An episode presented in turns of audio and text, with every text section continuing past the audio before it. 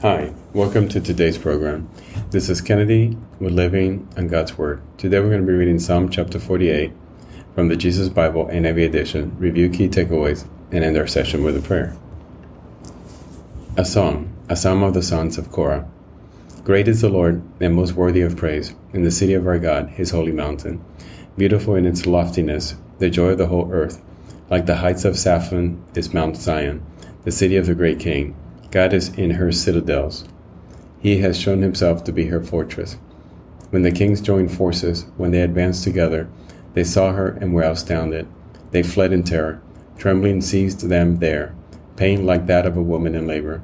You destroy them like ships of Tarshish, shattered by the east wind. As we have heard, so we have seen in the city of the Lord Almighty, in the city of our God. God makes her secure forever. Within your temple, O God, we meditate on your unfailing love. Like your name, O God, you praise reaches to the ends of the earth. Your right hand is filled with righteousness. Mount Zion rejoices. The villages of Judah are glad because of your judgments.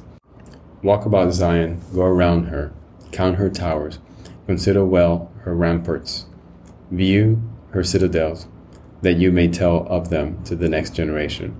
For this God is our God forever and ever. He will be our guide even to the end. This is the end of Psalm chapter 48. So again, here another song, another psalm from David to his God about how great the Lord is and the Almighty. So let us pray. Father, thank you so much for making us feel secure. Father, thank you for your unfailing love. For your name is all that we need to know and praising you is the only purpose of our life. Thank you, Lord. Thank you for allowing us to rejoice with you in eternity. Thank you for sending the Holy Spirit to wash our sins away. Lord, we love you and we worship you. In Jesus' name we pray. Amen. This concludes today's reading interpretation of Psalm chapter 48. We hope that you will join us again tomorrow. God bless you. This is Kennedy, your brother in Christ, always.